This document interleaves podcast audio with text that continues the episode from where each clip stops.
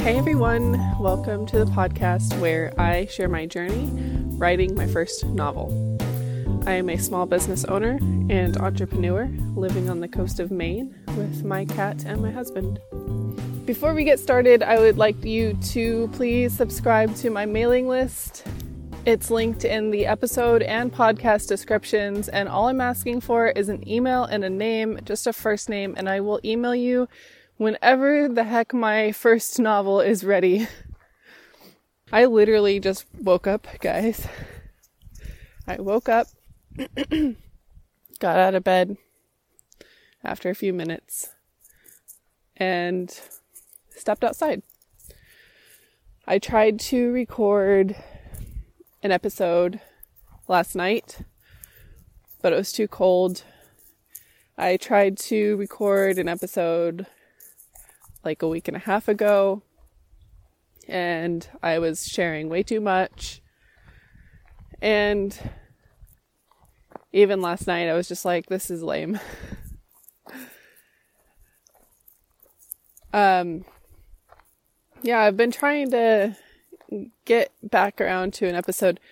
The thing is, these are kind of therapeutic for me, but only when the time is right. And I think now is the time where I just need to get out and get some thoughts out and kind of just organize my my feelings around this writing journey and as I've mentioned many times before, this journey for me is always going to be up and down. That's just how I am. Last night I was feeling kind of sick. Um, and the last time I felt sick from stress was in February. And I threw up, not last night, but in February. And I thought it was food poisoning from some deli meat that I had in New York.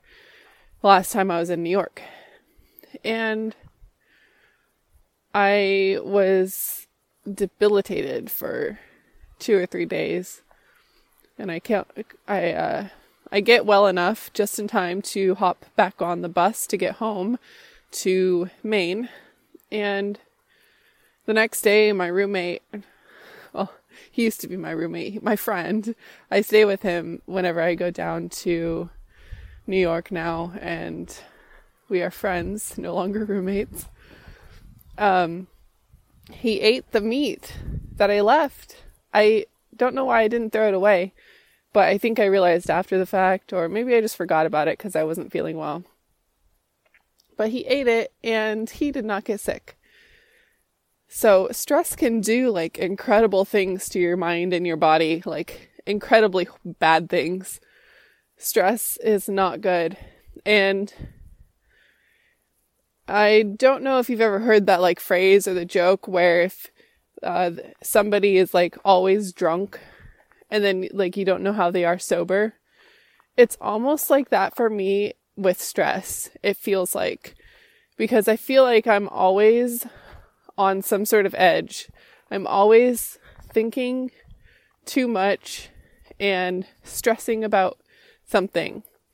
And my mom and I joke about this sometimes because I'll be stressed about something and I'll, I'll try to, like, I forgot what it was. And I'll try to be remembering, like, what was I stressing out about just a second ago? And then I'll remember, I'm like, oh yeah, like, I need to fix that. That's just my state of being. And it's just, uh, not a good place to be in mentally. And then I don't realize how bad it is until I guess until I get sick because there's no other way of me knowing if I've never if I've never been in a state of non-stress. So last night I was just kind of like yeah, this is bad. I'm going to go to sleep. And what I did was I watched actually I watched a relaxing documentary and maybe you've seen it. It's on Netflix and it's called My Octopus Teacher it was a little weird, just a little weird, because it's like this guy and this octopus, and he's like saying how he he loved this octopus, and a little bit like in an intimate way. It just it just kind of seemed weird, but the documentary was really cool. And you all know I'm writing like well, anyways, my series is water based. So I was like, I feel good about this. I feel inspired. I'm going to do a little bit of writing. And I wanted to switch gears because the editing process, while I was having fun with it, it's becoming another stressor for me. And I've also just been really busy at work, so I think that's the main I think that's the main problem. Um, trying to fit in these editing sessions while also like working all day long. So it's been stressing me out. And I thought maybe I would write really crappy writing. Try it. Just try it. Re- really crappy writing for the first book in my series. Maybe I can get an outline done. Like a really crappy, rough outline that kind of just goes through the motions and the actions of what's going on. Don't focus on any detail. Don't focus on too much dialogue. Um, just kind of write it out. And I wrote 300 words that way. I hated them immediately, obviously. Um, but then I also just felt even more stressed. And I was like, no, this is not working. Closed it and then just ranted about my my anxiety on Instagram with my friends and then went to bed. And today um it's a busy week. I have like this last minute model coming to New York. Um, just all this last minute like bookings and last minute stuff that I have to deal with that I don't want to deal with. And it's nice to just come outside and walk and talk. There's something different about it versus like going for my run and I haven't been able to like really go for a walk or a run for the past week because I've been way too busy. And the choice is always do I do a little bit of an edit session or do I go outside and run? And it's been getting cold, so I haven't really wanted to go outside to run. I have felt very unmotivated in that regard. And it might be something where I start going to the YMCA for the winter but I really joined the YMCA for the rock wall, which is closed now because of COVID. And I'm thinking about just deferring that for three more months because they give you six months and it's been six months. Um, life is hard. If any of you have like really great ways to meditate or anything like that, or have a way to manage stress, good for you because you are way ahead of the game. So many people cannot manage their stress. I would assume I cannot. I'm in a constant state of stress.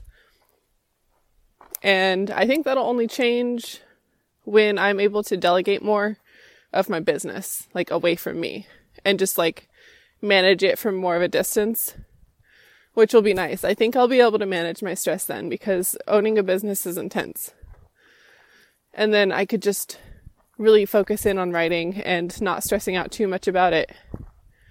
And it's also a stressor just like knowing how long it's going to take me to edit this book and that I just want to be done with it. It takes up so much energy. It almost feels like it's just sapping sapping my strength in a way. Um because I've been doing this for a couple weeks now. I edited the first chapter, which introduced one character, and that was fun. That was great. I'm really proud of it. I love that scene in general. And then I had to write a new scene for my non binary character, Zaletta. So I wrote that new scene pretty intensely, and then I edited it a few times. And then I went on to the next one with Crimsy, my main character. And I had to redo some of that too. I had to, because I moved it up quite a bit in the book. So I I basically rewrote the beginning of that, tied it in at the end, and then did some edits. Actually, no, I actually did not do any edits on that one. I just kind of really intensely like rewrote it and then left it because it was so draining. And there's a lot of body language and I'm like trying to learn about body language right now. And it was just way, way, way too much. So I went on to the next scene with the next character, um, Felice, who is the first character um, in the first scene, first chapter. So it goes back to Felice in this fourth scene. So I started that and I was having some fun with it, but that I've also been really busy and it's just like sapping my strength. And so, like, slowly over time, as I get deeper and deeper into this book, I'm like becoming a husk, it feels like. And it could just be that I'm really busy. It could be any number of things. It could be that maybe I'm editing too intensely and I need to do my first pass and then edit again later. Or, I don't know, it's just taking a lot, a lot, a lot of energy. And last night was just like, it all came down on me at once. All of the stress, all of these like intense feelings of anxiety and just being overwhelmed just came in on me all at once. And so I, I did try to do some like really bad writing of my book series and that also did not go well and I just needed to like not write. And I do worry that I'm doing this in such small chunks that this won't be done for like 2 years. And we'll see, but that's how that's how small of a chunk of writing I'm talking about here. It'll I'm going through each tiny tiny little movement and I'm wondering almost if I'm doing maybe what I'm doing is like all of the edits at once. And you're supposed to only do one edit and one pass and then go again. And maybe that's what's draining my energy. Um, cause I'm, I'm going over it like a, a few times and then getting maybe a little bit of feedback from my mother-in-law and then going over it again based on that feedback or rewriting some things.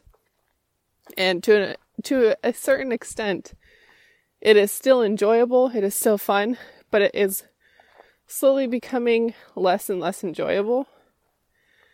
And I need to find a way to like avoid that because I obviously want to still enjoy this. And I want to enjoy writing like this series and I want to just enjoy this craft. But with a full time business more than full time at the moment. Fall is actually quite busy for for me in general. Um, uh, historically, October and November. Actually, November. Well, no, October has historically been my craziest, craziest month. So, like last October was my best month, but then I have really good Novembers because everyone's rushing to get in before the holidays. And right now, with the pandemic, everyone's catching up on their stuff. So not only is it already going to be a busy season, but it's even busier because of that. And I'm still like trying to manage everything and I'm just like waiting and waiting for the, just the right moment to go full time with my really great employee who is my first ever booker who is not me. Um, I've just, the plan originally was to start in May, but obviously that didn't happen because of the pandemic. And now I'm just, uh, just unsure of what's going to be, what's going to happen next. What's going to happen next in the world? Like, what's the world doing before I like jump into something that's going to cost a bunch of money? um, and potentially cost any cushion that I might be able to have over the over the winter or you know super paranoid about the apocalypse again me the the stress ball I'm always thinking about what's happening in the world and when the apocalypse is coming. So, and at that point, money wouldn't, it wouldn't even matter. So I don't even know. I don't know. I don't, I don't know the answers. And I'm sure I'm not the only one that has a roller coaster journey. So maybe, maybe you listeners out there that stick around and listen to each episode, maybe this is your journey too. And you're not alone. It's really, really awful to be this stressed all the time. Um, and that's why I'm out in nature. Like, if I were in the city, it would either be worse or the same. I don't know. So there was one like specific writing thing that I did want to share with you. Um, and it goes back to this like very detailed way of editing and how much writers manipulate their readers. And I mentioned this, I think, in the last episode, uh, just like little notes on things that you can do with your the flow of your writing and the wording of your writing, um, and even just like the way that you set up the paragraphs, stuff like that. Things that you can do that affects the reader in a certain way and gives them, you know, a certain mental image or a certain feeling and it just like just little ways to manipulate your reader into believing the story even more. And it's really interesting, it's really fun, it's really cool. And that's why I'm getting sucked into such a such a minute little editing technique. So on my third chapter, introducing the main character Kremsy, I had this general vague idea of how to edit the first paragraph because that kind of like just that moment was staying the same.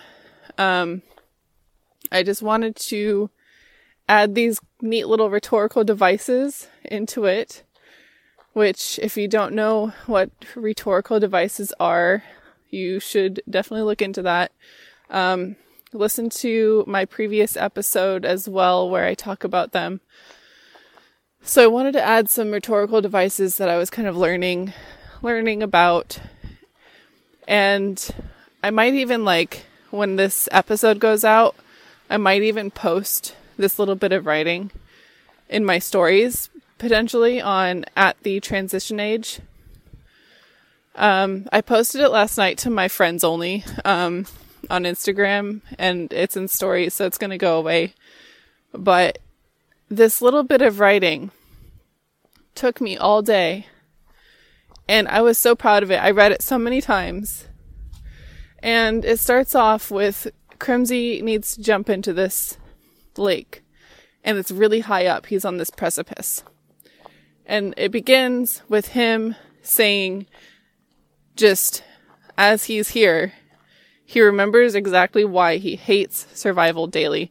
And None of y'all know what Survival Daily is. None of you know what, why he's jumping into this lake or what his surroundings are. So I use rhetorical devices and I use that first sentence as a way to enrich the reading. And I, I basically, I basically said, these are the things, these are the reasons he doesn't hate Survival Daily. It's not this. It's not this. It's not even this. And then I empower like the next sentence. And all those three things are like descriptions, basically including descriptions like of why he doesn't hate survival daily, like this bright light that's in his face or just like the hunger that's going to be coming later.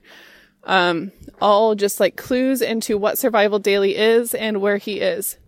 and I, I, I did this on purpose, but also like in a way it came out sort of naturally just because I already had some of those descriptions and such already like written on the page. I just had to move them up into this rhetorical device. And then I state and empower like the next thing. He hates it because he's different. It reminds him that he's different. And then I think I use another rhetorical device, like emphasizing why he's different, how he's different and kind of like um, just alluding to his mutantness and also alluding that he is viable. And we don't know what viable means, but just before this paragraph, just before this chapter, the ending of the previous chapter was, Hey, you're viable. And we don't know what that means. So I'm just like emphasizing like this is a bad thing or potentially a good thing. We don't know. Um, but Crimsy doesn't seem to like it. And, um, then it ends with him going over the ledge into the water. And before he jumped, but I think my character's a little cowardly. And I I think Lisa likes him more than me, my mother-in-law. I actually don't love this character. But she likes him because she thinks he's powerful. And I'm like, "No, he's kind of like a coward." So I'm going to have him jump like a coward. But you can't jump over the ledge into a lake like a coward. That defeats the per- like the, that defeats the definition of the word. And I was like, well, you can leap, you can leap like a coward, like in a cowardly way. But like just the act of jumping over a ledge is not cowardly. So I was like thinking about it, thinking about it, and actually she had to make the suggestion, but she was like, what if he gets pushed? I'm like, oh my god. Yes, he gets pushed by his arch nemesis, like this other classmate, pushes him over the ledge and laughs at him. And that emphasizes his cowardliness in a perfect, perfect way. It gets him an out from having to jump over the ledge, even though he's done it before in the past. That doesn't matter. He gets pushed over the ledge, and that's what you, as the reader, see. And you see also this person laughing at him. So, I wanted to bring this passage up that I was working on because it sets him up for later. And I I couldn't have accomplished this without all of like trying these rhetorical devices and without all of my learning and I didn't even realize that this passage was going to say something so deeply about Crimsy until Lisa was like, You can't jump cowardly. And I was like, Oh. And so just by switching the last sentence of this little tiny passage, by switching it to him being pushed, it completely changes his character in the eyes of the reader. And then it sets him up for a similar situation where he can overcome it for a different reasoning for it being not reasoning for him like for himself. Like he doesn't want to do anything good for himself. Like he doesn't care where he ends up, but he does care about his family. He does care about his sister and his friends that he meets along the way. So later in the future, he could potentially jump over a ledge for somebody. Um, and have it be empowered because before he was just pushed. He couldn't do it. He was a coward. And I thought that that was really cool because I, I hardly even did that on purpose. It just came out. And now that it's there, I know it's there. But it's really hard to do those kinds of things super intentionally. And maybe with more of this, more practice, I'll get better at it. Um, and I had a sense for where this passage was going, but it wasn't until I decided that Crimsy doesn't make the decision to jump that it it um it just changed everything. Now, it's very subtle, obviously, like the reader isn't going to like care too much. Oh, he got pushed over a ledge. But these are the kinds of things that people talk about when they talk about the writing craft. And it made me so excited to like have this passage and have it like do what I wanted it to do. And when I say I'm going in deep on a line by line level, that's what I'm meaning. And that's why it's taking up so much of my energy. I would not have caught that moment if I hadn't been looking so closely at every single tiny little beat and movement happening in the book. I wouldn't have caught that. And I am, as I'm speaking about this, I'm realizing this is the crisis question that I keep talking about. That is, I'm sure it's more universal than StoryGrid, but StoryGrid is what taught me about the crisis question. The crisis question is Crimsy's standing here. He's at the precipice. His toes are dangling over the ledge. What does he do?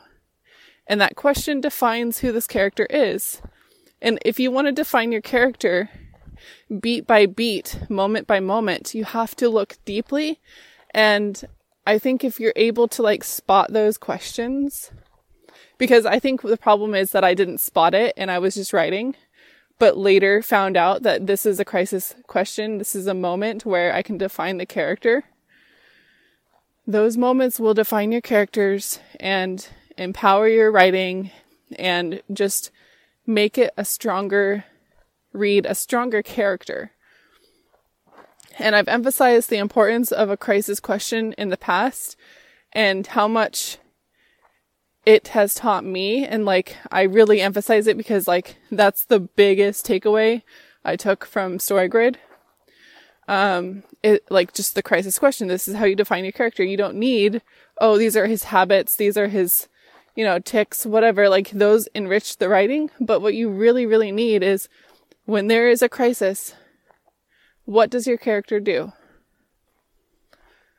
Um, so I might have this up in the uh, Instagram for 24 hours after I post this um, this episode. If you want to try to read it, it'll only be up for 24 hours from the moment this goes live. And I and I um I've been advised that having your writing out there is like a no no before you publish. So don't tell anyone. but yeah, it's, and it, it, could be not even that great. I don't know. But my mother-in-law seemed to really like it. I really liked it. Um, hopefully it flowed as well as I wanted it to because it's a little, it's a little not, not flowy to read it. But if I read it out loud a certain way, then it just, it feels good. It feels right. So feel free to check that out the handle for the Instagram of my book and just my writing journey is at the transition age. And I did just mention something about reading my work out loud. That actually is also another point in these like lecture packets that I've been studying. My mother-in-law has really encouraged me to read these and you can find these resources at margielawson.com and I just wanted to put that out there because they have been helpful. Um, they've been quite helpful. It's a lot, a lot of inf- information to like take in. And that's also probably adding to my stress. Like I'm on these body language. There's like six or more lectures, like 23 page lectures on body language. And that's where I'm at. And I want to do some editing based on that, but it's like, I need I, I probably need to take a break for my health, but that'll probably be the next thing that I do. But reading out loud also helps you like hear the flow of your work. So what I've been doing as I'm editing is I've been reading my work out loud to myself and like just enjoying it. I'm enjoying it, but then also like if you have two words next to each other that end in a way that like kind of clashes, you can fix that and I can't think of an example right now, but like, you know, when you read, you know, like when there are two words that just the enunciation of each one is like hard to like pair together. Um, just like change those because they're usually easy changes to like just change it to a different word, change one of the words to a different word, and it'll flow better. So, those are my thoughts and tips for today feel free to check out my Instagram and that little passage that I will post to the stories. Don't tell anyone. And uh, yeah, feel free to check out uh, margielawson.com. The I'll I'll just because my mother-in-law gave me permission to like tell you all about it. Um, the ones that I've been I've been studying is like lectures on body language, and then empowering characters' emotions is the other lecture. And then there's probably some on rhetorical devices as well. So, like three different things. Feel free to check them out. Thanks for listening again, and I will talk to you next time.